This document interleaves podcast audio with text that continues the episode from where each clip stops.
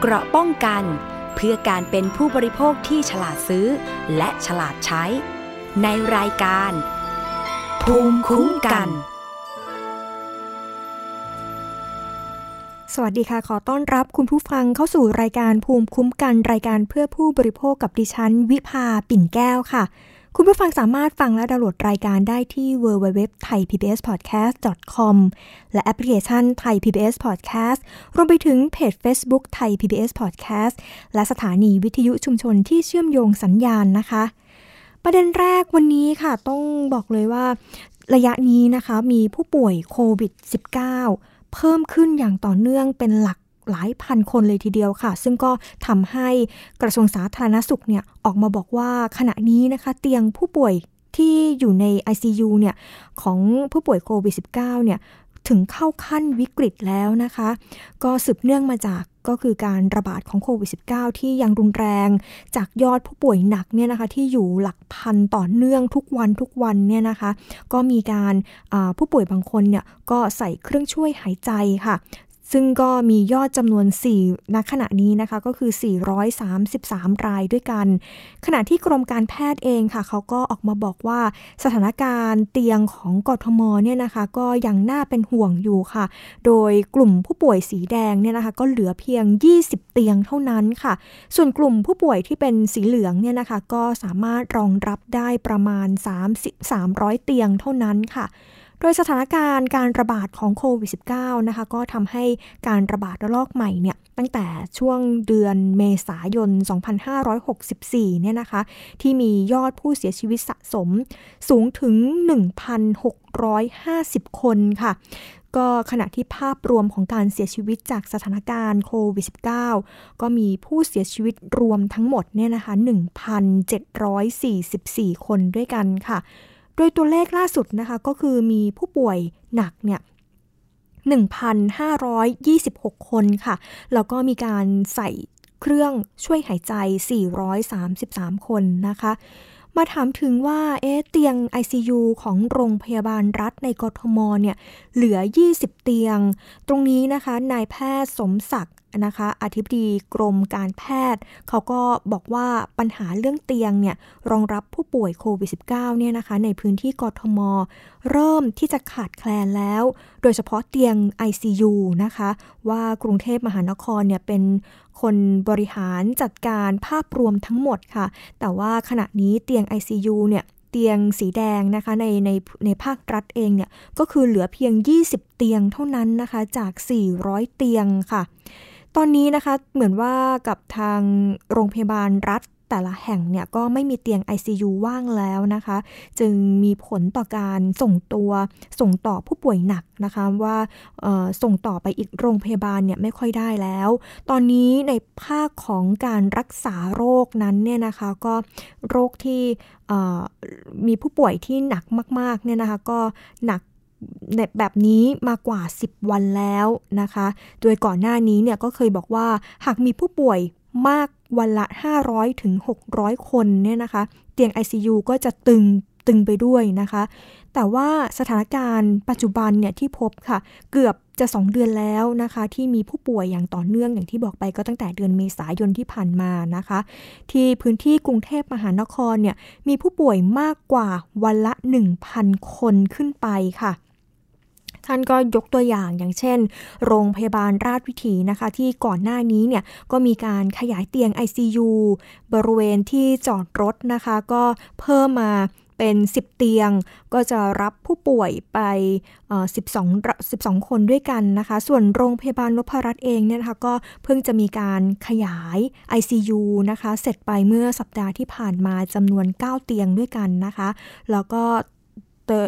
ที่โรงพยาบาลรามาธิบดี แล้วก็โรงพยาบาลสิริราช โรงพยาบาลจุฬาลงกรณ์นะคะ ก็มีการขยายเป็น ICU นะคะ แล้วก็แทบจะเต็มเต็มไปเรียบร้อยแล้วนะคะแล้วก็ตลอดหนึ่งเดือนที่ผ่านมาเนี่ยเขาก็มีการพยายามขยายศักยภาพ แล้วก็รับได้เพิ่มขึ้นพอสมควรนะคะ แต่ว่าอย่างที่บอกไปนะคะก็คือ 10 วันหลังมานี้มีความตรึงเครียดมาก เพราะว่า มีผู้ป่วยที่มีอาการหนักเข้ามาอย่างต่อเนื่อง ซึ่งก็ทำให้เตียง ICU เนี่ยลดจำนวนลงอย่างรวดเร็วนะคะ ซึ่งนายแพทย์สมศักดิ์เองเขาก็บอกว่าการที่มีผู้ป่วยอาการหนักมากขึ้นแบบนี้เนี่ยนะคะ ตรงไปตรงมาเลยก็คือว่าเกิดจากสายพันธุ์อัลฟานะคะ ซึ่งเป็นสายพันธุ์อังกฤษเนี่ยแหละค่ะ ที่ยังครองการระบาดอยู่ แล้วก็ตอนนี้นะคะก็มีสายพันธุ์เดลต้าเข้ามาอีกก็คือสายพันธุ์ของมาจากอินเดียนะคะ ที่กำลังเข้ามาชิงพื้นที่ ทั้งสองสายพันธุ์นี้ก็สามารถแพร่เชื้อได้อย่างรวดเร็วเลยค่ะ สมมติว่าถ้ามองว่าอัตราการเปลี่ยนแปลงอาการเป็นสีเหลืองนะคะ หรือว่าสีแดงเท่าเดิมเนี่ยก็จะแต่ละจำนวนผู้ป่วยก็จะมีมากขึ้นในแต่ละวันนะคะ ซึ่งตัวคูณก็มากขึ้นด้วยค่ะ ก็ส่งผลให้มีการจัดเตียงสีเหลือง สีแดงมากขึ้นไปด้วย แต่ทั้งสองสายพันธุ์นี้นะคะ ก็ทำให้อาการ มากขึ้นด้วยค่ะ โอกาสที่ผู้ป่วยจะมีอาการเปลี่ยนไปเป็นสีเหลืองเนี่ยสีแดงก็มากขึ้นด้วยเหมือนกัน ซึ่งในแง่ความรุนแรงก็จะจำนวนที่ก็มีความมากขึ้นด้วยนะคะสำหรับกลุ่มคนที่มีอาการรุนแรงก็จะมีจำนวนมากขึ้นเรื่อยๆทำให้เกิดปัญหาเตียงผู้ป่วยที่จะรองรับเนี่ยมีจำนวนลดลงไปด้วยนะคะสำหรับเตียง ICU ขยายยากแล้วนะคะ คือในแพทย์สมศักดิ์เนี่ยเขาก็บอกว่าเตียงใน ICU ในกรุงเทพมหานคร โดยเฉพาะโรงพยาบาลรัฐ แล้วก็โรงพยาบาลที่เป็นโรงเรียนแพทย์นะคะ ก็มีการขยายศักยภาพไปรวมถึงนำแพทย์ฝึกหัดนะคะ ก็ แต่ละสาขาต่างๆเนี่ยเข้ามาช่วยกันทำงานด้วยนะคะ แม้ว่ากระทั่งโรงพยาบาล มงกุฎวัฒนะนะคะ ที่มีการตั้ง ICU สนามก็รับผู้ป่วยไปเต็มแล้วนะคะ ก็แต่ละแห่งก็ค่อนข้างที่จะ ขยายห้อง ICU เนี่ยเพิ่มได้ยากแล้วด้วย เพราะฉะนั้นเนี่ยนะคะตอนนี้ก็ต้องพยายามเอาคนที่ป่วยเข้าโรงพยาบาลให้เร็วที่สุดค่ะ แต่ว่าจริงๆแล้วเนี่ยเตียงสำหรับผู้ป่วยที่เป็นสีเขียวของโรงพยาบาลภาครัฐต่างๆเนี่ยนะคะก็ค่อนข้างที่จะตึงแล้วเหมือนกันนะคะณขณะนี้ โดยเขาก็บอกว่าจะใช้วิธีการหมุน วันต่อวันนะคะ เมื่อคนไข้หายกลับบ้านไป ก็จะรับผู้ป่วยรายใหม่เข้ามาค่ะ ส่วน Hospital เองเนี่ยนะคะก็ที่ตั้งขึ้นมาเนี่ยก็รับจนเต็มเกือบหมดแล้วนะคะแทบจะวันต่อวันที่จะต้องหมุนกันเอาเองนะคะ แต่ว่าก็ยังมีโรงพยาบาลเอกชนที่ตรวจสอบล่าสุดนะคะ เขาก็บอกว่ายังมี Hospital ว่างอยู่กว่า 2,000 เตียงด้วยกันนะคะ กรณีที่ผู้ป่วยหนักเนี่ยในช่วงเดือนมิถุนายนเนี่ยนะคะเดือนนี้ก็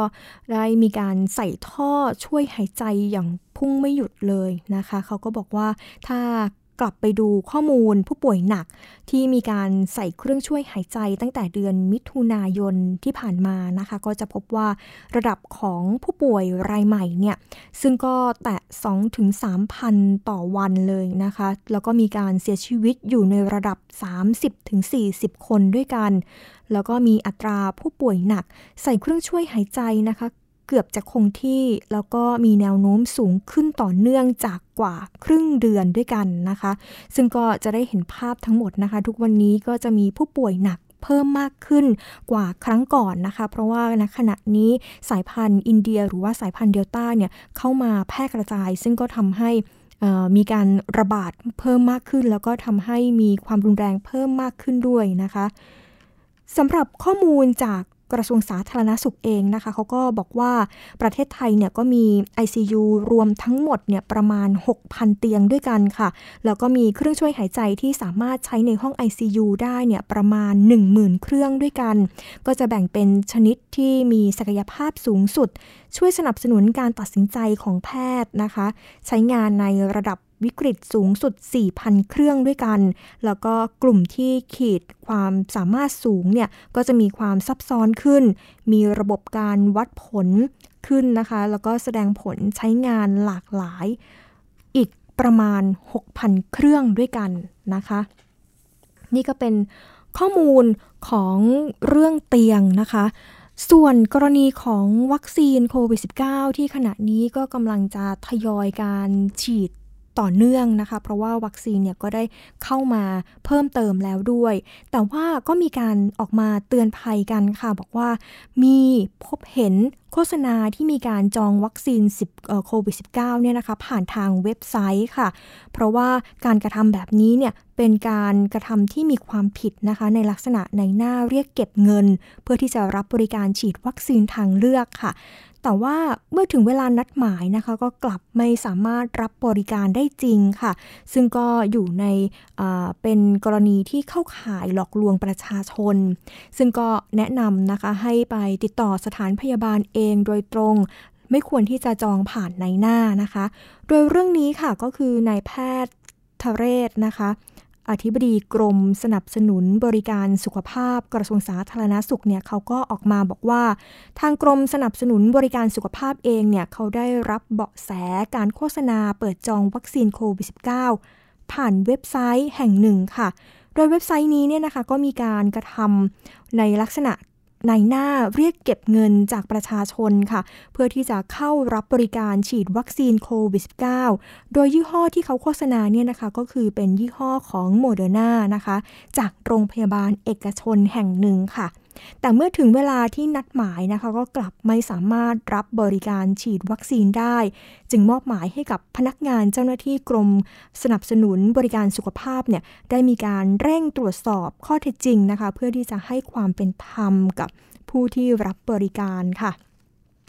ซึ่งพนักงานเจ้าหน้าที่นะคะก็ได้มีการดำเนินการตรวจสอบข้อมูล ในเบื้องต้นเนี่ยนะคะเขาก็บอกว่าผู้ที่เกี่ยวข้องแล้วก็มีการสอบถามข้อเท็จจริง จากบุคลากรของโรงพยาบาลที่ถูกกล่าวอ้างเนี่ยเขาก็บอกว่าทางโรงพยาบาลเองเนี่ยนะคะเขาก็ให้การกับพนักงานเจ้าหน้าที่บอกว่าไม่มีส่วน รู้เห็นกับการกระทำดังกล่าวนะคะ แล้วก็ข้อมูลนี้เนี่ยนะปัจจุบันก็ยังไม่พบว่ามีการนำวัคซีนยี่ห้อโมเดอร์นาเนี่ยเข้ามาภายในประเทศนะคะ ซึ่งก็ตั้งข้อสันนิษฐานเอาไว้ว่า เป็นการโฆษณาหลอกลวงประชาชนค่ะ โดยผู้แทนของโรงพยาบาลนี้เนี่ยนะคะเขาก็ได้มีการเข้าไปแจ้งความดำเนินคดีกับผู้ที่กระทำผิดแล้วด้วยนะคะ ซึ่งรองอธิบดีกรมสนับสนุนบริการสุขภาพเนี่ยเขาก็ บอกว่ารัฐบาลเนี่ยนะคะก็มีนโยบายให้ประชาชนทุกคนได้รับวัคซีนโควิด -19 โดยไม่เสียค่าใช้จ่ายอยู่แล้วนะคะ แต่ว่าหากว่าประชาชนเนี่ยต้องการที่จะรับบริการวัคซีนทางเลือกนะคะ ก็ขอให้ติดต่อ ผ่านทางสถานพยาบาลที่ได้รับ การรับรองจากภาครัฐโดยตรงค่ะ เขาก็แนะนำว่าไม่ควรที่จะไปจองผ่านในหน้า ด้วยการโฆษณาจองวัคซีนโควิด -19 นะคะของในหน้าเหล่านี้เนี่ยไม่ได้ผ่านการตรวจสอบจากภาครัฐนะคะ จึงอาจจะทำให้ถูกหลอกลวงเงินทองได้ หรือว่าเกิดอันตรายจากบริการที่ไม่ได้มาตรฐานด้วยนะคะ ซึ่งเรื่องนี้ก็ต้องเน้นย้ำกันอีกครั้งหนึ่งนะคะ ก็ทางภาครัฐก็มีบริการฉีดวัคซีน อันนี้ก็คือเป็นการฉีดวัคซีนฟรีให้กับประชาชนทุกคน แต่ว่าถ้าหากว่าต้องการเป็นยี่ห้ออื่นก็สามารถติดตามข่าวสารได้นะคะว่าวัคซีนตัวที่เราต้องการเนี่ยจะเข้ามาเมื่อไหร่หรือว่ามีการอนุมัติจากออยแล้วหรือไม่นะคะ มากันอีกทีเรื่องหนึ่งค่ะ เรื่องนี้เป็นการจับ ลักลอบนะคะจำหน่ายฟิลเลอร์เถื่อนค่ะ ซึ่งเรื่องนี้ก็เป็นกองบังคับการปราบปรามการกระทำความผิดเกี่ยวกับการคุ้มครองผู้บริโภคนะคะ ร่วมกับอย.เขาก็ได้มีการแถลงผลการจับกลุ่มผู้ลักลอบจำหน่ายผลิตภัณฑ์เสริมความงามที่ไม่ได้รับอนุญาตค่ะ ก็สืบเนื่องมาจากเมื่อมีการปฏิบัติงานในช่วงเดือนเมษายน 2564 ที่ผ่านมาเนี่ยนะคะ ก็บกปคบเนี่ยเขาก็ได้ร่วมกับออย ตรวจค้นสถานเสริมความงามค่ะ ที่ไม่ได้รับอนุญาต ก็คือเป็นคลินิกเถื่อนนะคะ แล้วก็มีการจับกลุ่มผู้ผู้ประกอบวิชาชีพเวชกรรม โดยที่ไม่ได้รับอนุญาตเช่นกัน หรือที่เรียกกันง่ายๆว่าหมอกระเป๋านะคะ ซึ่งก็พร้อมตรวจยึด ผลิตภัณฑ์เสริมความงามที่ผิดกฎหมายได้เป็นจำนวนมากเลยทีเดียวค่ะ ตรวจสอบพบว่ามีการใช้กรดไฮยาลูรอนิกนะคะชนิดฉีด เพื่อที่จะแก้ไขข้อบกพร่องของผิวหนังนะคะ ซึ่งก็เป็นผลิตภัณฑ์เสริมความงามหรือว่าที่เรียกว่าฟิลเลอร์นะคะ ที่ไม่ได้รับอนุญาตฉีดให้กับผู้ที่ใช้บริการ ซึ่งก็อาจจะเป็นเกิดอันตรายแก่ร่างกายได้ แล้วก็มีการสืบสวนสอบสวนขยายผลนะคะว่าแหล่งนำเข้า แล้วก็จำหน่ายผลิตภัณฑ์เสริมความงามที่ไม่ได้รับอนุญาตเนี่ยก็มีการสืบขยายผลกัน ก็พบว่าเครือข่ายที่จำหน่ายผลิตภัณฑ์เสริมความงามที่ไม่ได้รับอนุญาตเนี่ยนะคะ เขาก็อยู่ที่จังหวัดขอนแก่นค่ะ ซึ่งต่อมาเมื่อวันที่ 22 มิถุนายนที่ผ่านมาเนี่ยนะคะก็มีเจ้าหน้าที่ตำรวจเนี่ยได้ร่วมกับเจ้าหน้าที่ของอย.เนี่ยนะคะเขาก็เข้าไปตรวจยึดผลิตภัณฑ์เสริมความงามนะคะ ก็อย่างเช่นฟิลเลอร์โบท็อกซ์เมโซคอลลาเจนกลูต้านะคะ วิตามิน B วิตามิน C หรือว่าจะเป็นยาชาครีมนะคะจำนวนหลายรายการเลยทีเดียวค่ะ มูลค่ารวมก็อยู่ที่ประมาณ 3 ล้านบาทได้นะคะ เข้าไปยึดที่อาคารพาณิชย์ค่ะ ในตำบลเมืองเก่าอำเภอเมืองจังหวัดขอนแก่น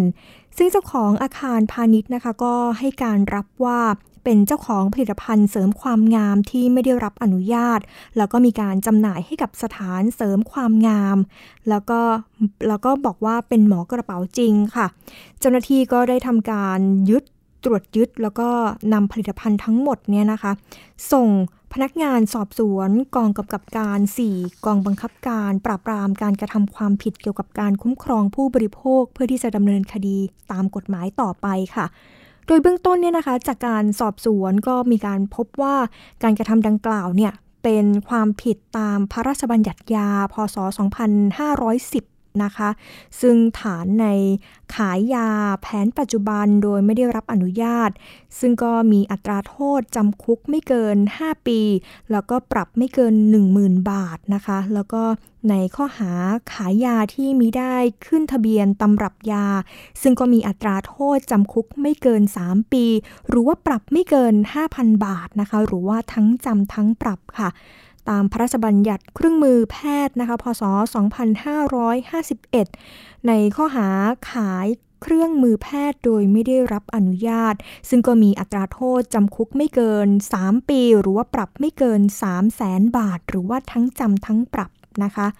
ซึ่งเรื่องนี้ พลตำรวจตรีนัทศักดิ์นะคะ ผู้บังคับการปราบปรามการกระทำความผิดเกี่ยวกับการคุ้มครองผู้บริโภคเขาก็ออกมาเตือนประชาชนค่ะ บอกว่าควรจะใช้บริการกับสถานเสริมความงามที่น่าเชื่อถือนะคะ แล้วก็ควรตรวจสอบใบอนุญาต แล้วก็ตรวจสอบผลิตภัณฑ์ยาที่จะใช้ว่า ได้รับอนุญาตถูกต้องหรือไม่ค่ะ แล้วก็แจ้งเตือนไปถึงผู้ที่กำลังกระทำความผิดนะคะ ลักลอบจำหน่ายผลิตภัณฑ์เสริมความงามเนี่ย อย่างเช่นฟิลเลอร์โบท็อกซ์เนี่ยนะคะ ที่ไม่ได้รับอนุญาตเนี่ย ก็ให้หยุดการกระทำดังกล่าวทันทีค่ะหากตรวจพบว่าจะดำเนินคดีถึงที่สุดนะคะ ก็ประชาชนคนใดเนี่ยพบเห็นการกระทำความผิดเนี่ยนะคะ ก็สามารถแจ้งได้ที่สายด่วนปคบ 1135 นะคะ หรือว่าเพจ ปคบเตือนภัยผู้บริโภคนะคะ ซึ่งเรื่องนี้เดี๋ยวเราไปฟังเสียงของผู้บังคับการปราบปรามการกระทำความผิดเกี่ยวกับการคุ้มครองผู้บริโภคค่ะ สืบเนื่องมาจากการที่เราร่วมกับทางออยนะครับสืบสวนจับกลุ่มสถานเสริมความงามเถื่อนนะครับ หรือหมอกระเป๋าได้เป็นจำนวนมากในช่วงเวลาที่ผ่านมาเราก็สืบทราบมาว่าเราอยากจะไปถึงต้นต่อ นะครับ ว่าของต่างๆ เหล่านี้ที่หมอกระเป๋าหรือหมอเถื่อนเนี่ยเอามาเนี่ยเอามาจากไหนยังไงนะครับ ทางพุ่มกับสี่ปคบก็ได้ดำเนินการร่วมกับออยสืบสวนนะครับ จนได้แหล่งแหล่ง อาจจะเป็นนำเข้าหรือทำปลอมนะครับผลิตภัณฑ์ต่างๆ เหล่านี้นะครับ ได้ที่จังหวัดของขอนแก่นนำมาซึ่งการขอหมายค้น แล้วก็ยึด นะครับผลิตภัณฑ์เสริมความงาม ไม่ว่าจะเป็นกูต้าคอลลาเจนนะครับที่ส่วนใหญ่จะเป็นลักษณะของการฉีดนะครับเข้าสู่ร่างกาย ซึ่งเป็นอันตรายต่อพี่น้องประชาชน เนื่องจากว่าตรวจสอบดูแล้วก็ไม่มีการขึ้นทะเบียนออยทั้งหมดนะครับอันเป็นความผิดตามพระราชบัญญัติเครื่องมือแพทย์ พุทธศักราช 2521 นะครับ ค่ะ ขณะที่รองเลขาธิการคณะกรรมการอาหารและยานะคะเขาก็บอกว่าปัจจุบันเนี่ยก็พบว่าสาวไทยผู้หญิงไทยเนี่ยส่วนใหญ่เนี่ยนะคะ มีการรักสวยรักงาม แล้วก็ชอบที่จะเข้ารับบริการสถานเสริมความงามต่างๆนะคะ ที่ทำให้มีโฆษณาขายยาฟิลเลอร์แล้วก็มีการขายยาฉีดฟิลเลอร์ต่างๆรวมไปถึงโบท็อกซ์คอลลาเจนนะคะ แล้วก็ เครื่องสำอางต่างๆเนี่ยตามคลินิกเถื่อนอย่างแพร่หลายเลยทีเดียวค่ะ ผ่านทางเว็บไซต์ ก็ขอเตือนผู้ที่ต้องการรับบริการนะคะให้ระมัดระวัง แล้วก็ควรที่จะเข้ารับบริการฉีดกับสถานพยาบาลที่มีใบอนุญาตประกอบสถานพยาบาลตามกฎหมายค่ะ โดยเลือกที่มีแพทย์ ผู้เชี่ยวชาญ ผู้ที่อยู่ตลอดเวลาทำการนะคะ ก่อนที่จะฉีด ก็ควรที่จะสอบถามแล้วก็ขอดูตัวยาที่ใช้ว่ามีการอนุญาตขึ้นทะเบียนถูกต้องตามกฎหมายจากออยหรือไม่นะคะ แล้วก็อาจจะถ้าหากว่าไม่มีการติดตามหรือว่าดูว่าถูกต้องหรือไม่เนี่ยก็อาจจะเสี่ยงต่อการเสียโฉมหรือว่าเสียชีวิตตามที่เป็นข่าวออกมานับไม่ถ้วนนะนะคะ เพราะว่าการสัญญกรรม หรือว่าการฉีดบนใบหน้า ก็ต้องดำเนินการโดยแพทย์ที่มีความรู้ด้านกายวิภาคนะคะ บนใบหน้าเป็นอย่างดี เนื่องจากบนใบหน้าเนี่ยนะคะมันมีกล้ามเนื้อเล็กๆ แล้วก็เส้นเลือดมากมายเลยทีเดียวค่ะ จึงต้องการที่จะอออกมาเตือนนะคะว่าฉีดการฉีดเนี่ยก็ต้องมีความระมัดระวังด้วย ว่าหากเกิดอันตรายจากการแพ้ ซึ่งทางสถานพยาบาลเองก็จะได้รับผิดชอบนะคะ แล้วก็ช่วยเหลือได้ทันเวลาค่ะ ซึ่งหากพบการลักลอบผลิตนำเข้าจำหน่ายผลิตภัณฑ์สุขภาพที่ผิดกฎหมายนะคะรองเลขาธิการออยเขาก็บอกว่าขอให้แจ้งมาที่สายด่วนออยค่ะ 1556 นะคะ เดี๋ยวเราไปฟังเสียงของรองเลขาธิการ คณะกรรมการอาหารและยาค่ะ ตามนโยบายของกระทรวงสาธารณสุขนะคะ โดยท่านอนุทินชาญวิรกูล รองนายกรัฐมนตรี และรัฐมนตรีว่าการกระทรวงสาธารณสุขนะคะ ท่านให้ความสำคัญ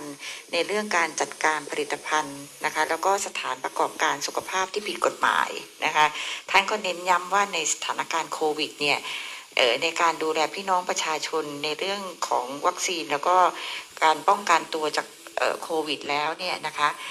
การทำงานในเรื่องของการจับกลุ่มสินค้านะคะผลิตภัณฑ์สุขภาพที่ผิดกฎหมายก็ต้องดำเนินการเช่นเดียวกันนะคะในเรื่องของการจับกลุ่มในครั้งนี้เนี่ยของกลางที่จับมาได้ทั้งหมดเนี่ยนะคะเป็นกลุ่มของยาฉีดนะคะซึ่งตรวจสอบแล้วเนี่ยเป็นยาที่ไม่ได้ขึ้นทะเบียนกับสำนักงานคณะกรรมการอาหารและยาก็คือเป็นยาปลอมนั่นเอง ซึ่งเป็นยาฉีดในกลุ่มที่ใช้นะคะกับ คลินิกเสริมความงาม หรือว่าพวกสถานเสริมความงาม หรือพวกหมอกระเป๋านะคะที่นำไปฉีดให้กับบุคคลที่ต้องการที่จะลดริ้วรอยนะคะหรือต้องการทำให้ขาวก็คือเป็นกลุ่มพวกโบท็อกซ์ฟิลเลอร์นะคะแล้วก็กลูต้าแล้วก็พวกวิตามินต่างๆ ที่ช่วยเสริมทำให้ผิวขาวขึ้น ทีนี้อันตรายนะคะจากยากลุ่มนี้คืออะไร อันที่หนึ่งก็คือตัวผลิตภัณฑ์ทั้งหมดที่เราเจอเนี่ยเป็นยาปลอม เป็นยาที่ไม่ได้ขึ้นทะเบียน หรือเป็นยาที่ทำเทียมขึ้นมา เพราะนั้นคุณภาพไม่ได้มาตรฐานนะเพราะฉะนั้นเวลาฉีดเข้าไปเนี่ยก็เป็นอันตรายซึ่งเราจะพบข่าวอยู่เสมอๆว่า ฉีดโบท็อกซ์ฟิลเลอร์กูต้าแล้วเนี่ยเกิดอาการหน้าเป็นอัมพาตเอ่อเคลื่อนไหวปากไม่ได้นะคะ หนังตาตก นะคะหรือบางครั้งเนี่ยเกิดจะเกิดอาการที่แบบตาบอดเลยก็มี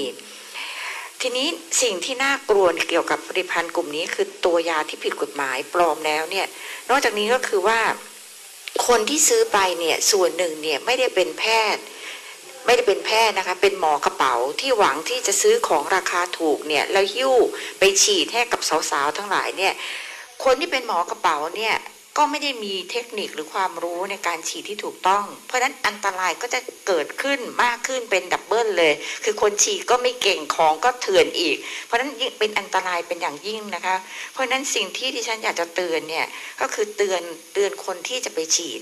ถ้าไปฉีดในคลินิกหรือสถานเสริมความงามที่ถูกต้องตามกฎหมายเนี่ยยังไงนะคะก่อนที่คุณหมอจะฉีดเนี่ยขอดูยาก่อนนะคะ ว่ายานั้นเนี่ยถูกต้องตามกฎหมายหรือเปล่า ยาที่ถูกต้องตามกฎหมายนั้นเนี่ยจะต้องมีเลขทะเบียนยานะคะอยู่ที่ฉลาก แล้วก็มีฉลากภาษาไทยกำกับ สอบถามคุณหมอที่จะฉีดก่อนว่าซื้อยาจากไหน ทะเบียนยาอะไรนะคะใครเป็นคนขายให้ผู้นำเข้า เพื่อป้องกันมิให้ได้รับยาปลอมจากการฉีดนะคะอันที่สองก็คือ อย่าไปฉีดนะคะกับหมอกระเป๋าโดยเด็ดขาด นะคะบุคคลเหล่านี้เนี่ยไม่ได้เป็นผู้เชี่ยวชาญในการฉีด การฉีดโบท็อกฟิลเลอร์หรือว่าวิตามินต่างๆเนี่ยฉีดยากนะคะนะคะถ้าไม่ได้เป็นแพทย์ผู้เชี่ยวชาญเนี่ยบางทีฉีดโบท็อกฟิลเลอร์เนี่ยยังเกิดอันตรายได้เลย เพราะว่าบนใบหน้าเราเนี่ยมีเส้นเลือดอยู่เป็นจำนวนมากริ้วรอยต่างๆเนี่ยถ้าฉีดผิดเนี่ยอาจจะทำให้ตาบอดได้ ขณะเดียวกันดิฉันก็ขอเตือนไปยังสถานพยาบาลคลินิกทั้งหลายว่า อย่าเห็นแก่ของถูก เวลาที่มีเซลล์เนี่ยมานำเสนอขายสินค้าเนี่ยเราอ้างว่าหิ้วมาจากต่างประเทศ เป็นของจริง แค่ไม่ได้เสียภาษี ขายตัดราคาเนี่ยอันนี้อย่าไปเชื่อนะคะท่านเนี่ยนะคะจะต้องซื้อจากผู้แทนจำหน่ายหรือผู้นำเข้าที่ถูกต้องตามกฎหมาย เพราะว่าในขณะนี้อย่างที่เห็นเนี่ยออยกับเจ้าหน้าที่ตำรวจแล้วก็หน่วยงานอื่น ๆ เนี่ยเราจับกลุ่มสินค้าผิดกฎหมายที่เป็นของปลอมอยู่อย่างสม่ำเสมอ นั่นจะเห็นได้ว่ายังมีขบวนการหลอกขายสินค้าปลอมอยู่ เพราะฉะนั้นโรงพยาบาลคลินิกต่างๆ อย่าเห็นแก่ของราคาถูกนะคะ ซื้อของนะคะที่เป็นของแท้แน่นอนจากผู้นำเข้าที่ถูกต้องตามกฎหมาย ได้รับอนุญาตจากออยนะคะ ค่ะนั่นก็เป็นเสียงของรองเลขาธิการคณะกรรมการอาหารและยานะคะ ก็พูดถึงเตือนว่าไม่ควรที่จะเข้าไปฉีดในสถานพยาบาลที่เถื่อนนะคะ ไม่มีใบใบรับอนุญาตไม่ไม่มีใบอนุญาตนะคะ แล้วก็ต้องดูยี่ห้อผลิตภัณฑ์ต่างๆเนี่ยว่าได้มีการรับรองจากออยหรือไม่นะคะ มากันอีกที่ประเด็นหนึ่งค่ะประเด็นนี้นะคะก็เกี่ยวกับผู้ปกครองเองด้วยนะคะ ที่จะมีการรับมือยังไงกับสุขภาพจิตเด็กนะคะ เด็กเล็กด้วยที่อยู่กับผู้ปกครองซึ่งผู้ปกครองเองก็จะต้องทำงานที่บ้านนะคะ ซึ่งก็อาจจะไม่มีเวลาให้กับลูกๆด้วย ซึ่งช่วงโควิดแบบนี้นะคะ ซึ่งหลายบริษัทเองก็ให้พนักงานทำงานที่บ้านนะคะ เพื่อที่จะลดการแพร่กระจายของเชื้อโควิด -19 แต่ก็มีบางครอบครัวค่ะ ก็มีลูกเล็กๆนะคะ ก็อายุประมาณ 3-4 ขวบด้วยกัน ซึ่งจริงๆแล้วเนี่ยนะคะ อายุประมาณนี้วัยนี้เนี่ยก็จะต้องเข้าเรียนอนุบาลหนึ่งแล้วค่ะ แต่ว่าด้วยสถานการณ์โควิด -19 ก็จะทำให้พวกเขาเนี่ยจะต้องอยู่บ้านต่อนะคะ ก็ไม่ได้ไปโรงเรียนไม่ได้เจอเพื่อนรวมไปถึงไม่ได้เจอคุณครูด้วยนะคะ แต่ว่าพ่อหรือแม่ที่เป็นผู้ปกครองเนี่ย ก็ต้องทำหน้าที่เป็นครูคอยดูแลลูกนะคะ ระหว่างที่เรียนออนออนไลน์ไปด้วยนะคะ รวมไปถึงก็ต้องทำงานที่บ้านไปด้วย ซึ่งหากวันไหนเนี่ยที่มีงานเร่งด่วนนะคะ ก็จะทำให้ต้องคล่ำเคร่งอยู่กับ หน้าจอของตัวเองนะคะ จนทำให้ลูกเนี่ยรู้สึกว่าทำไมไม่สนใจเขาไม่รักเขาแล้วหรือ หรือว่าทำไมถึงไม่อยากเล่นกับเขานะคะ ซึ่งหากสถานการณ์โควิด -19 เนี่ยยังอยู่กับเราต่อเนื่องไปต่อไปเรื่อยๆเนี่ยนะคะ ก็อาจจะต้องมองว่าเรื่องนี้เนี่ยมันเป็นแบบในลักษณะของชีวิตวิถีใหม่หรือไม่ แล้วแบบนี้เนี่ยนะคะจะต้องมีการปรับตัวอย่างไร ซึ่งดิฉันเนี่ยก็ได้เข้าไปไปสอบถามจากแพทย์หญิงดุษฎีจึงศิรกุลวิทย์นะคะ ผู้อำนวยการสถาบันสุขภาพจิตเด็ก และวัยรุ่นราชนครินค่ะ ซึ่งเป็นจิตแพทย์เด็ก แล้วก็ที่มีการอธิบายถึงเรื่องนี้ แล้วก็พูดถึงวิธีการรับมือของพ่อแม่ผู้ปกครองด้วยค่ะ เดี๋ยวเราไปฟังเสียงกันค่ะ ก็สถานการณ์นี้เป็นสถานการณ์ที่น่าเห็นใจคุณพ่อคุณแม่ค่ะ เพราะว่า เป็นเรื่องยากจริง ๆ และท้าทายมากจริง ๆ ในสถานการณ์ไม่ปกติแบบนี้และโรงเรียนปิดด้วยนะคะถ้าในตัวฝั่งของ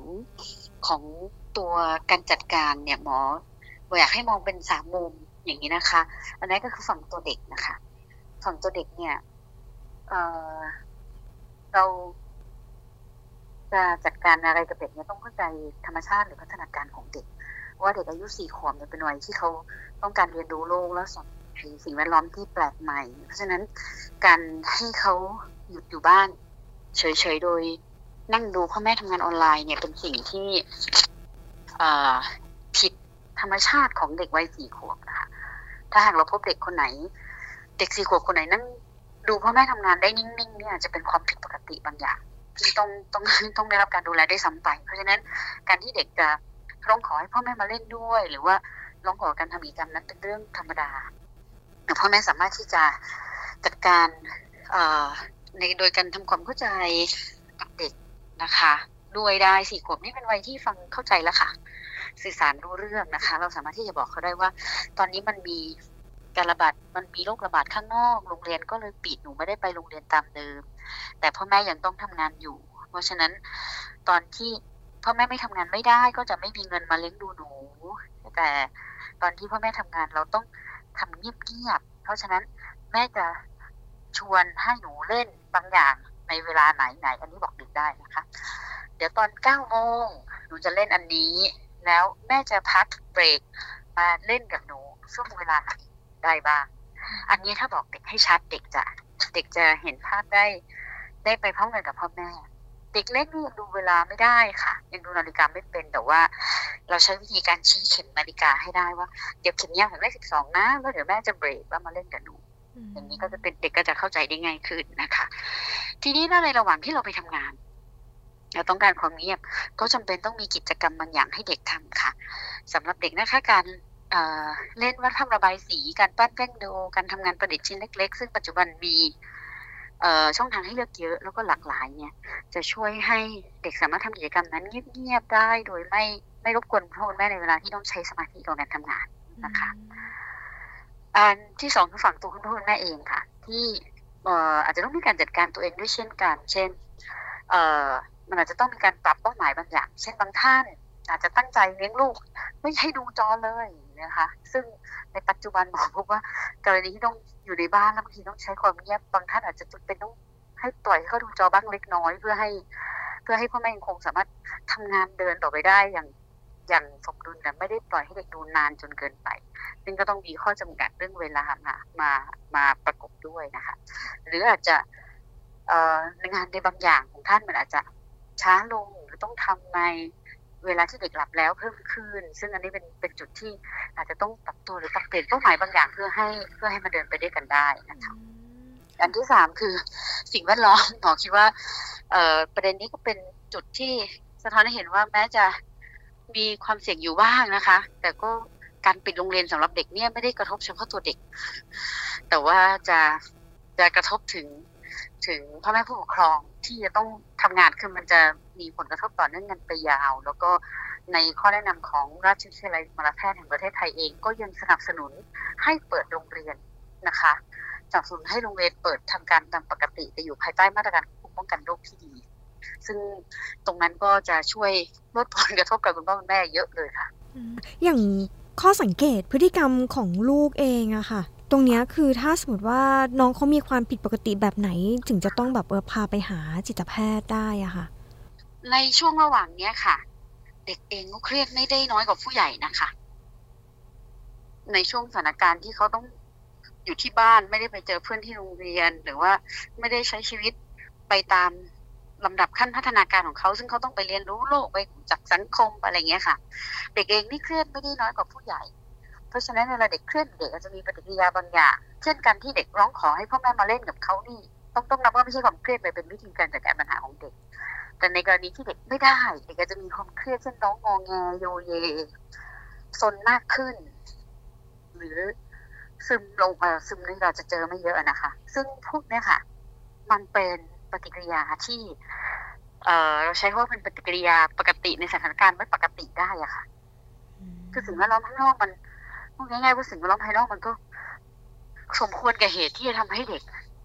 มีปฏิกิริยาแบบนี้ได้ ถามว่าเยอะขนาดไหนที่จะ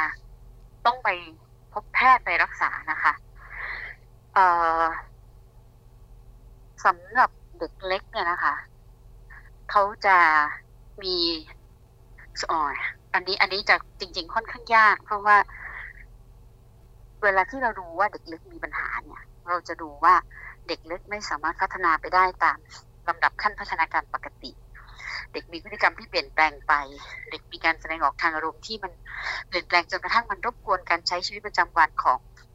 เด็กและครอบครัว ซึ่งขณะนี้สถานการณ์มันบิดเบือนบิดเบี้ยวนะคะ จนกระทั่งทำให้การประเมินว่าสมควรหรือไม่สมควรโดยหลักการปกติเนี่ย มันทำได้ยากขึ้น เพราะฉะนั้นเวลาจะดูว่าที่จะต้องไปพบแพทย์เนี่ยหมอแนะนำให้ใช้ เกณฑ์คือตัวคุณพ่อคุณแม่เลยค่ะเป็นตัวตัดสินใจก็คือ ถ้าหากว่าตัวคุณพ่อคุณแม่เองเนี่ย สามารถจัดการพูดง่ายๆคือ ปรับสิ่งแวดล้อมในบ้าน พูดคุยสื่อสารและจัดการตัวเด็ก แล้วก็จัดการกับความคาดหวังความกังวลของตัวเองทำจัดการเหล่านี้ได้ได้สงบนิ่งดีแล้วเนี่ย เออยังไม่ต้องพาไปพบแพทย์ก็ได้ ถ้าหากว่า รู้สึกว่ามันจัดการเหล่านี้ไม่ได้ แล้วมันรบกวนมาก รบกวนมากหมายถึงคุณพ่อแม่ไม่สามารถจัดการมันเองได้เนี่ยนะคะ ร่วมกับค่ะ ร่วมกับมีสังเกตเห็นพัฒนาการที่ถดถอยของเด็ก อันเนี้ยควรจะควรจะไปอาทิเช่น เดิมเด็กกั้นปัสสาวะได้ เด็กเริ่มมามีปัญหาปัสสาวะลดที่นอนอ่า เดิมเคยทานอาหารได้ด้วยตัวเองได้นะคะ เด็กเริ่มถดถอยลงเริ่ม ไม่ยอมทำเอง หรือทำเองไม่ได้ ต้องขอให้แม่เป็นคนทำให้หมดตลอดอะไรเงี้ยจนกระทั่งมันรบกวนมาก อันนี้จะต้องไปโดยรวมๆก็คือพัฒนาการถดถอย เลยร่วมกับการที่พ่อแม่รู้สึกว่าจัดการไม่ได้ จัดการปัญหานี้ไม่ได้อันนี้ก็จะไปพบแพทย์ได้ค่ะ ค่ะเรื่องนี้นะคะ ก็จริง ๆ แล้วก็อาจจะเกิดขึ้นกับหลายครอบครัวค่ะ โดยจิตแพทย์เขาก็มองว่าเป็นเรื่องที่ปกตินะคะ ที่ลูกวัยนี้เนี่ยที่จะต้องการให้ผู้ปกครองเนี่ยมาเล่นด้วย ซึ่งก็เป็นไปตามวัยของเขาค่ะ แต่ว่าทางที่ดีแล้วเนี่ยนะคะ ผู้ปกครองเองก็ต้องมีการแบ่งเวลาด้วยนะคะ ว่าช่วงเวลาไหน ทำงานช่วงเวลาไหนก็ไปเล่นกับลูกนะคะ หรือว่าจะมีวิธีการบอกว่าเดี๋ยวแม่ขอทำงาน จนถึงเข็มยาวชี้เลข 10 นะ แล้วเดี๋ยวเข็มยาวชี้เลข 10เข็มเข็มยาวชี้เลข5 ชี้เลข 11เนี่ยนะคะ เดี๋ยวไปเล่นด้วยกันอะไรเงี้ย ก็บอกกับลูกๆ ลูกเขาก็จะเข้าใจนะคะ เพราะว่าวัยนี้ก็เริ่มที่จะเข้าใจแล้วนะคะ มากันอีกเรื่องหนึ่งค่ะ เรื่องนี้เป็นการเตือนภัยถุงเท้ารักษาสารพัดโรคเลยนะคะ ซึ่งก็มีการหลอกขายมากว่า 10 ปีแล้วด้วยค่ะ โลกออนไลน์มีการโพสต์เตือนภัยนะคะ หลอกใช้ หลอกให้ซื้อชุด แล้วก็ถุงเท้าที่อ้างว่าสามารถรักษาโรคได้สารพัดโรคเลยทีเดียวค่ะ ทั้งเบาหวานความดัน แล้วก็โรคเรื้อรังอื่น ๆด้วย ซึ่งถุงเท้าที่ว่านี้นะคะ ก็ไม่ใช่เพิ่งจะมีขายนะคะ แต่ว่ามีการตรวจสอบแล้วเนี่ยจริง ๆ แล้วเนี่ยพบว่ามีข่าวแบบนี้เนี่ยนะคะมากกว่า 10 ปีแล้วค่ะ แล้วก็มักจะพบว่า มีคนเนี่ยถูกหลอกเป็นระยะระยะเลยค่ะ ซึ่งผู้ใช้ Facebook คนหนึ่งนะคะในจังหวัดเป็นชาวจังหวัดอุตรดิตถ์ค่ะ เขาก็โพสต์ถามไปในกลุ่มทนายอาสาให้คำปรึกษากฎหมายฟรีค่ะ บอกว่า ญาติของเขาเนี่ยนะคะไปซื้อถุงเท้าในราคาคู่ละ 3,000 บาทค่ะ แล้วก็ชุดเสื้อผ้าราคา 20,000 บาทนะคะ โดยคนขายก็บอกว่าสามารถผ่อนจ่ายเป็นงวดงวดได้ พร้อมกับอ้างสรรพคุณค่ะว่า สวมใส่แล้วเนี่ยสามารถรักษาโรคได้สารพัดเลยทีเดียวไม่ว่าจะเป็นความดันเบาหวาน โดยเจ้าของ Facebook เองเนี่ยนะคะเขาก็บอกว่าเขาเนี่ยคิดว่าญาติของเขาเนี่ยถูกหลอกค่ะ จึงมาขอคำปรึกษาจากทางทนายความนะคะ แล้วก็มีการประสานขอพูดคุยกับทางทางคนขายที่ที่ที่ที่เป็นเจ้าของโพสต์นี้นะคะเขาก็บอกว่าผู้ขายเองเนี่ย เป็นคนในหมู่บ้านค่ะ ที่รู้จักกันเพียงผิวเผินเท่านั้นก็มีการติดต่อขายชุด แล้วก็ถุงเท้าให้กับน้าสาวของเขาค่ะ อายุประมาณ 70 ปี ที่ป่วยเป็นโรคประจำตัวนะคะเบาหวานแล้วก็ความดัน ซึ่งก็มีการอ้างสรรพคุณว่าสวมถุงเท้าแล้วก็ชุดเนี่ยนะคะ ก็จะสามารถช่วยบรรเทาแล้วก็รักษาโรคเบาหวานได้โรคความดันโรคหัวใจมะเร็งต่างๆ ได้ค่ะ แต่ว่าเมื่อมีการติดต่อขอซื้อถุงเท้านะคะ กับแม่ค้าออนไลน์คนนี้เนี่ยเขาก็บอกว่าถุงเท้าที่ขายเนี่ยนะคะ ก็สามารถรักษาโรคเบาหวานโรคความดันได้จริง โดยแม่ค้าที่พูดคุยกับทีมข่าวทีมนี้นะคะเขาก็บอกว่าถุงเท้าในราคา 5,000 บาทเนี่ยนะคะเขาบอกว่าถือว่าแพงกว่าที่มีคนมาร้องเรียนนะคะ ว่าตอนแรกที่ซื้อมาเนี่ย3,000 บาทค่ะ เมื่อถามราคาชุดนะคะ ทั้งชุดเนี่ยแม่ค้าก็บอกว่า ราคา 20,000 บาทนะคะ แต่ว่าตามข้อมูลนะคะ ก็พบว่าถุงเท้าแบบนี้เนี่ยมีขายอยู่ในออนไลน์ มีการอ้างสรรพคุณมากมายค่ะ อย่างเช่น เส้นใยของถุงเท้าเนี่ยใช้วัสดุเดียวกับที่ใช้ทำหลอดเลือดหัวใจเทียมนะคะ สวมใส่แล้วก็จะทำให้เลือดไหลเวียนขึ้นได้ดี นอกจากนี้ก็ยังบอกว่าเนื้อผ้ามีคุณสมบัติดูดซับน้ำยืดหยุ่นได้ 5-7 เท่านะคะ แต่ว่าจากการตรวจสอบเนี่ยนะคะก็พบว่ามีบริษัทที่ทำธุรกิจนี้จริงค่ะ ขายมานานกว่า 10 ปีแล้วนะคะ แล้วก็มีการจดทะเบียนเป็นธุรกิจเกี่ยวกับสุขภาพแล้วก็ความงามด้วยค่ะ แล้วก็ที่ฉลากถุงเท้าเองเนี่ยนะคะ ก็เขียนข้อความกำกับว่าผลิตภัณฑ์ของบริษัทเนี่ยนะคะไม่ใช่อุปกรณ์ทางการแพทย์ค่ะ ซึ่งขณะเราก็มีการอธิบายถึงผลิตภัณฑ์นะคะว่า ห้ามกล่าวอ้างว่าจะช่วยลดความอ้วนจะหายจากโรค หรือว่ารักษาโรคได้โดยเด็ดขาดนะคะ ซึ่งก็ขัดแย้งนะคะกับที่ได้ข้อมูลมาจากทางคนที่โพสต์ในโลกออนไลน์ที่ที่มีการบอกว่าไปซื้อมาจากกลุ่มคนที่อยู่ในชุมชนเดียวกันนะคะ ก็คือแม่ค้าที่มารับมาขายเนี่ยก็มักจะอ้างสรรพคุณเรื่องการรักษาโรคนะคะ ขณะที่รองอธิบดีกรมการแพทย์นะคะในแพทย์มนัทเนี่ยเขาก็บอกว่ายังไม่มีหลักฐานทางวิทยาศาสตร์นะคะ ที่ยืนยันว่าชุดหรือว่าเครื่องแต่งกายเนี่ยสามารถรักษาโรคได้ กรณีที่มีการโฆษณาอวดอ้างสรรพคุณแบบนี้นะคะ ต้องศึกษารายละเอียดค่ะว่าหน่วยงานที่เกี่ยวข้องเนี่ยรองรับ มีผลงานทางวิชาการประกอบหรือไม่ค่ะ ซึ่งก็มีการสำรวจเพิ่มเติมนะคะ ในย่านนนทบุรีเองเขาก็พบว่าถุงเท้าที่มีขายตามท้องตลาดเนี่ย ส่วนใหญ่เป็นถุงเท้านักเรียน แล้วก็ถุงเท้าใส่ทำงานนะคะ แล้วก็ถูกส่งมาที่สุถูกส่งมาจากตลาดสำเพ็ง แล้วก็โรงงานผลิตถุงเท้าโดยตรงด้วย ซึ่งพ่อค้าแม่ค้าที่นี่นะคะเขาก็พูดเป็นเสียงเดียวกันเลยค่ะว่าตั้งแต่เปิดร้านมาหลายสิบปี ไม่เคยเจอถุงเท้าที่มีสรรพคุณรักษาโรคได้ มองว่าราคาเกินความเป็นจริงมากค่ะ โดยผู้ซื้อก็น่าจะถูกหลอกมากกว่านะคะ ช่วงต่อไปนะคะเป็นช่วงคิดก่อนเชื่อกับดรแก้ว กังสดานอัมภัยนักพิษวิทยา และคุณชนาทิพย์ไพพงศ์ค่ะ ตอนอุปกรณ์การออกกำลังกายที่เหมาะสมเป็นเรื่องจำเป็นหรือไม่ไปติดตามค่ะ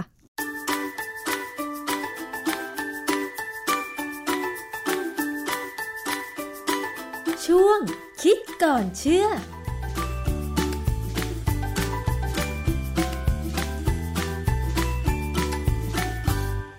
พบกันในช่วงคิดก่อนเชื่อกับดรแก้วกังสดานนภัย นักพิษวิทยากับดิฉันชนาทิพย์ไพรพงษ์เช่นเคยนะคะ วันนี้เราจะมาพูดถึงเรื่องของการออกกำลังกายค่ะ ซึ่งการออกกำลังกายถ้ามีอุปกรณ์ที่จะต้องใช้ประกอบการออกกำลังกายด้วยเนี่ยก็เป็นสิ่งสำคัญเหมือนกันนะคะ ว่าเราจะเลือกอุปกรณ์การออกกำลังกายให้เหมาะสม กับการออกกำลังกายนั้นๆ อย่างไร นะคะ เราต้องมาฟังเรื่องนี้ว่าทำไมเราจะต้องเลือกอุปกรณ์การออกกำลังกายที่เหมาะสม มันจำเป็นหรือไม่นะคะ อาจารย์แก้วคะเรื่องของการออกกำลังกาย โดยเฉพาะถ้าต้องใช้อุปกรณ์เนี่ย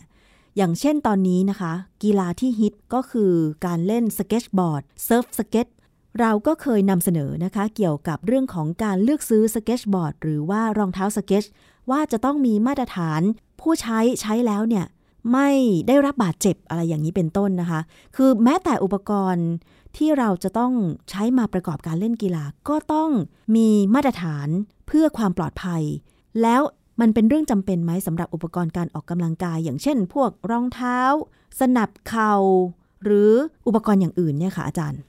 คือกีฬาทุกอย่างเนี่ยนะเวลาเล่นไปแล้วเนี่ยถ้าได้เหงื่อเนี่ย มันทำให้เราแข็งแรง เมื่อเราแข็งแรงภูมิต้านทานเราจะดีขึ้นค่ะ แล้วก็ระบบ ขับถ่ายสารพิษออกจากร่างกายก็จะดีตาม คืออวัยวะทุกอย่างเนี่ยมันต้องการทำงานด้วยด้วยกันนะฮะคือถ้าเราได้หายใจดีๆ ได้เหงื่อออกเนี่ยอันนั้นเป็นวิธีการที่ทำให้ร่างกายเนี่ยแข็งแรง แล้วก็เราควรจะมีอายุที่ยืนยาวได้นะอันนี้เป็นสิ่งที่หวัง แต่บางครั้งเนี่ยการเล่นกีฬาเนี่ยทำให้อายุสั้นได้เหมือนกัน เพราะไม่ระวังนะอย่างเช่นสมมุติเล่นสเก็ตบอร์ดสเก็ตบอร์ดเขาดี แต่ถ้าเขาเล่นแล้วเนี่ยมันมีความเสี่ยงที่จะหกล้ม ถ้าเขาไม่ใส่สนับเข่าเพื่อกันเข่าแตก ไม่ใส่หมวกกันน็อก อันนี้สำคัญมากผมเห็นเด็กแถวบ้านเนี่ยเขาเล่นสเก็ตบอร์ดเขาเล่นเก่งนะแต่เขาผมก็พยายามถามว่าทำไมไม่ใส่หมวกกันน็อก เพราะว่าถ้าล้มลงไปแล้วเนี่ยถ้าหัวไปฟาดพื้นเนี่ยนะเออ มันรักษาหายยากนะ เพราะว่าผมขี่จักรยานเนี่ยค่ะปผมเป็นคนเดียวในหมู่บ้านเออมีอยู่สองคนสาคน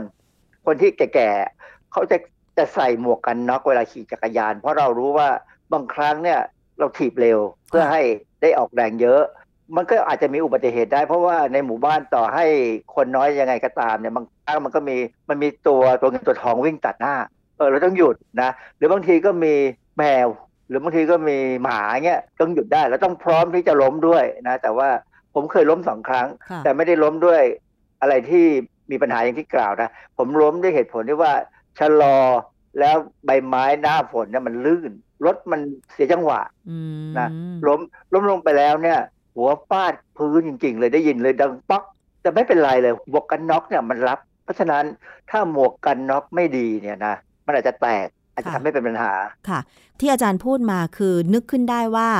บางคนที่เป็นดาราแล้วเล่นสเก็ตบอร์ด แล้วก็ถ่ายคลิป up ขึ้นโซเชียลมีเดียของตัวเองเนี่ยนะคะ มีนางเอกคนหนึ่งที่เล่นสเก็ตบอร์ดแล้วเล่นเก่งนะคะ เธอแต่งตัวสวย แล้วผมเธอสวย แต่ว่าไม่ใส่หมวกกันน็อกเลย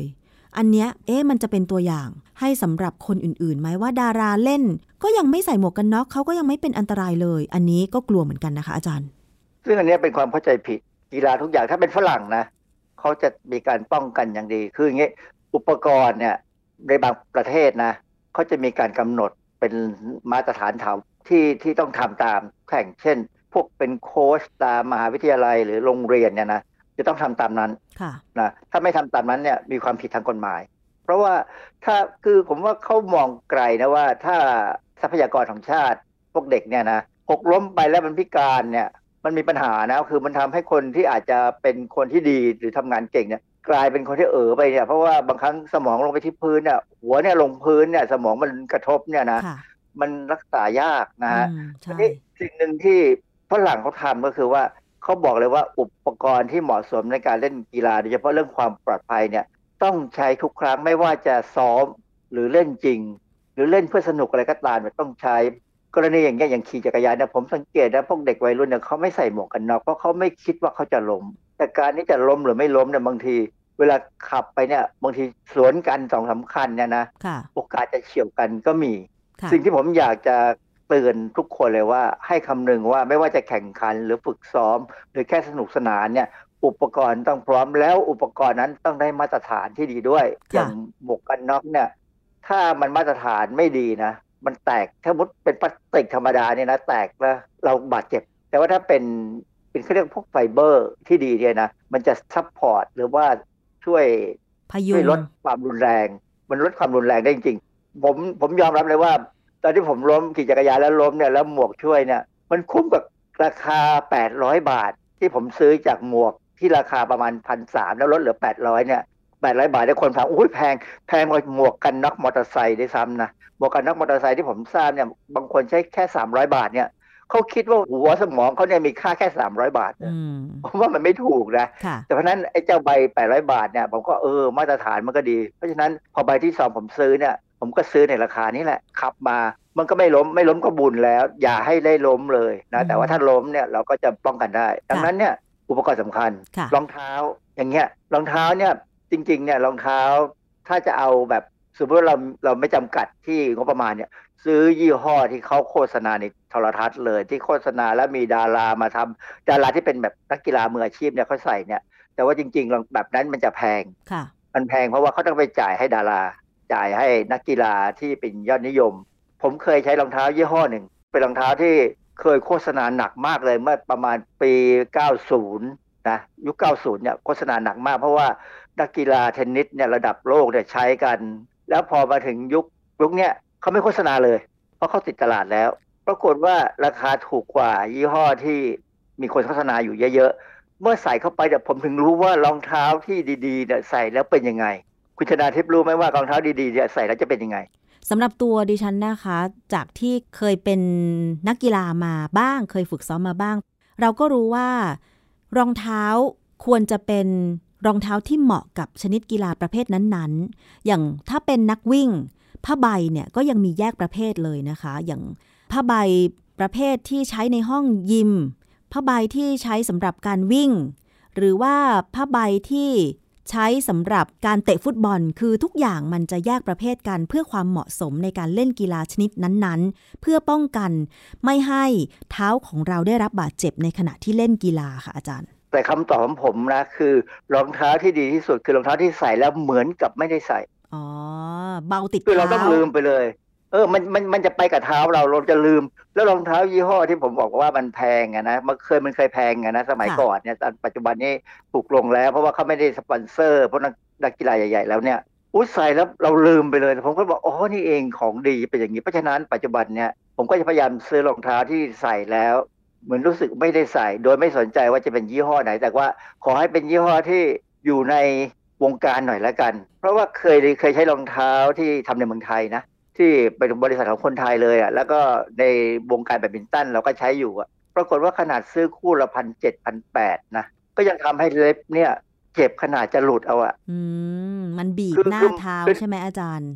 มันไม่เชิงงั้นผมว่าเทคโนโลยีเราไม่พอ เราไม่เคยส่งเสริมเทคโนโลยีการผลิตอุปกรณ์กีฬาเป็นจริงเป็นจัง ซึ่งอันนี้มันต้องใช้การวิจัยพอสมควรนะพอเป็นของ เป็นของบริษัทของที่เขามีชื่อเนี่ยนะแต่เขาไปลงทุนที่จีนเนี่ยทำให้ต้นทุนเขาต่ำลง เราก็พอซื้อได้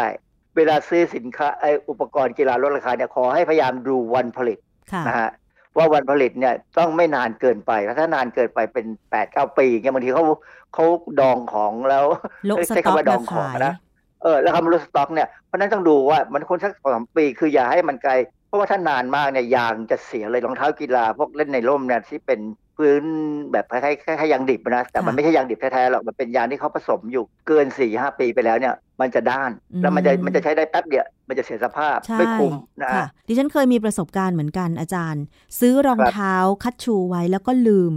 ใส่ในตู้ไว้ มาเห็นอีกทีอ้าวเรามีรองเท้าคู่สีขาวด้วย พอเอาออกมาใส่ปุ๊บนะคะ ก้าวออกจากบ้านยังไม่ทันถึงที่ทำงานเลยค่ะ แตกเพราะว่ายางมันเสื่อมกาวที่แปะตัวรองเท้าอะค่ะ มันเสื่อมแล้วมันไม่สามารถแปะรองเท้าให้เป็นรองเท้าได้มันกลายเป็นรองเท้ายิ้มไปอะไรอย่างเงี้ยค่ะอาจารย์ครับ อุปกรณ์กีฬาบางอย่างนะที่ใช้ป้องกันตาเนี่ยสำคัญมากครับค่ะคนที่เล่นกีฬาที่ต้องกระแทก อย่างเช่น เราจะเห็นเลยว่านักกีฬาบาสเกตบอลของอเมริกาเนี่ยที่มืออาชีพจริงๆเนี่ยบางครั้งเนี่ยเขาไม่ได้สายตาสั้นนะค่ะหรือถึงสายสายตาสั้นก็ตามเนี่ยเขาจะใส่แว่นเฉพาะของเขาอืมซึ่งเป็นโพลีคาร์บอเนตโพลีคาร์บอเนตเนี่ยเป็นพลาสติกที่ทนมากนะค่ะเวลาชนเนี่ยจะไม่เป็นไรอือฮึจะจะไม่แตกที่สำคัญคือเรื่องเกี่ยวกับกระดูกค่ะเนี่ยกระดูกเนี่ยพวกผมบอกแล้วเราพูดถึงสเก็ตบอร์ด หรือแม้กระทั่งฟุตบอลหรือฮอกกี้เนี่ยก็สำคัญค่ะนะที่จะต้อง ใส่อุปกรณ์ให้ครบนักกีฬาเนี่ยอย่างฟุตบอลเนี่ยเขาจะมีสนับแข้งค่ะหลังๆเนี่ยเวลาผมตีแบดเนี่ยผมก็ใส่ถุงน่อง ไม่ใช่ถุงน่องเขาเรียกว่าอะไร เป็นเป็นอุปกรณ์สำหรับรัดน่อง มันเป็นอุปกรณ์เฉพาะที่สำหรับรัดน่อง เพราะว่ากล้ามเนื้อของคนสูงอายุเนี่ยจะเริ่มหย่อนค่ะถ้าเราไม่รัดเนี่ยเวลาวิ่งไปเรื่อยๆเนี่ยจะเจ็บมากนะอืมแต่ว่าพอเรารัดไปแล้วเนี่ยมันทำให้เราเจ็บน้อยลงหรือว่าไม่เจ็บเลยอะไรเงี้ยซึ่งได้ประโยชน์มากนะฮะอืมเพราะฉะนั้นเนี่ยเคยสังเกต มีอยู่ยุคยุคหนึ่งช่วงหนึ่งที่น้องเมย์รัชนกเนี่ยเขาต้องใส่ที่รัดน่องนี่แหละ ลงไปตีแบดเพราะว่าเขาอาจจะมีปัญหากล้ามเนื้อค่ะ อันนั้นไม่ใช่แฟชั่นนะเขาใส่เพราะจำเป็น แล้วผมก็เห็นแล้วเออ มันน่าจะซื้อมาใส่ มันก็ไม่กี่ตังค์ฮะร้อยสองร้อยเอง สามร้อยบาทอย่างแพงเนี่ยค่ะใช้แล้วได้ประโยชน์มากนะจริง ๆ แล้วอวัยวะต่างๆ ในร่างกายของเราเนี่ย เวลาเราเล่นกีฬาบางประเภท มันก็ต้องการการปกป้องเป็นพิเศษ ดิฉันเคยเห็นอย่างนักมวยก็ต้องใส่ฟันยาง หรือว่านักมวยไทยอืมก็ต้องใส่กระจับอันเนี้ยค่ะอาจารย์เอออันนี้สำคัญมากเลยนะเพราะว่าถ้าเจ็บแล้วมันไม่ไหว ยิ่งตอนนี้มีมวยไทยผู้หญิงด้วย ผู้หญิงต้องใส่กระจับด้วยนะ เพราะว่ามันจะมันจะป้องกันว่าถูกเตะเข้าไปก็เจ็บหมดนะค่ะโดยเฉพาะผู้หญิงเนี่ยถ้าเล่นกีฬาต้องต้องแบบต้องสัมผัสจะต้องกระแทกเนี่ยเขามีอุปกรณ์ป้องกันหน้าอกที่เขาเรียกว่า breast protection หรือ boob armor ซึ่งเป็น armor เนี่ยแปลว่าเกราะนะ ซึ่งเป็นสิ่งที่บ้านเราไม่ค่อยได้กังวลกันเท่าไหร่นะแต่ความจริงแล้วถ้ากังวลไว้เนี่ยดี เพราะว่าการที่หน้าอกเนี่ยโดนกระแทกมากๆเนี่ยถ้ามันเกิดมีการฉีกขาด แล้วมี เรียกว่าแคลเซียม calcification เนี่ยมันจะนำไปสู่การเป็นมะเร็งเต้านมได้อื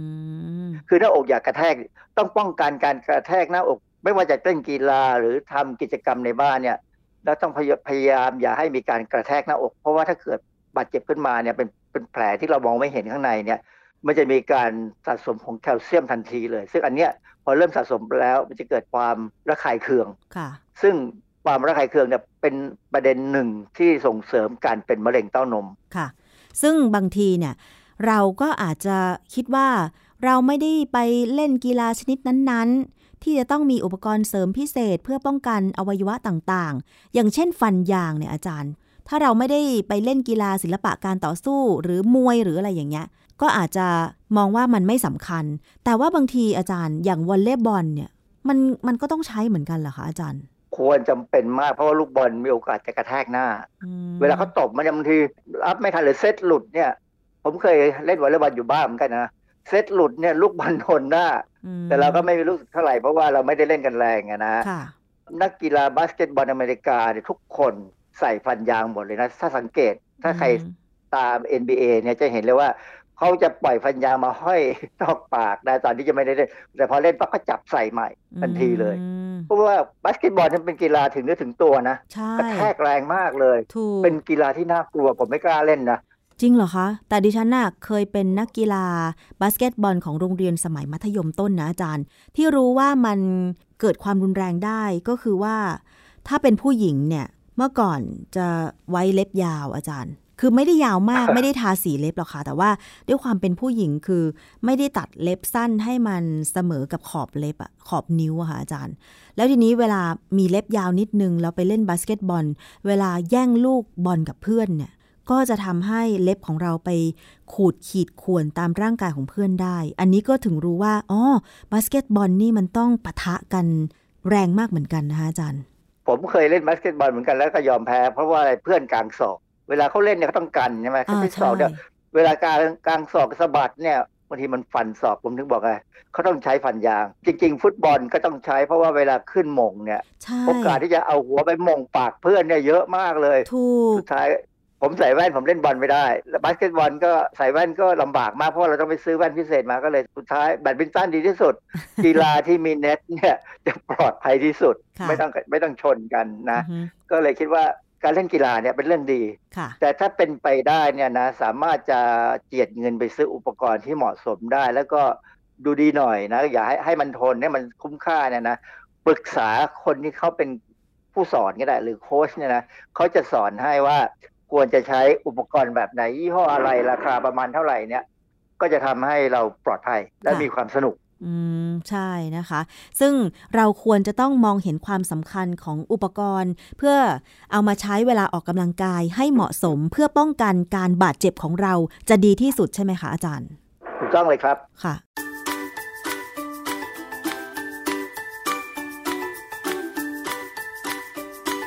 ช่วงคิดก่อนเชื่อ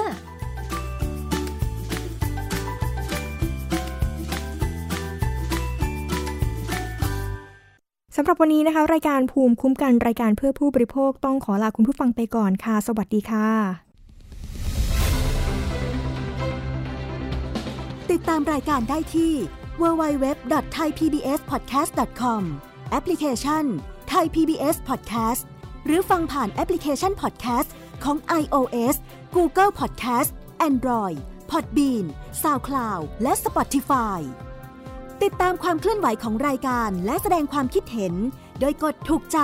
ที่ facebook.com/thaipbspodcast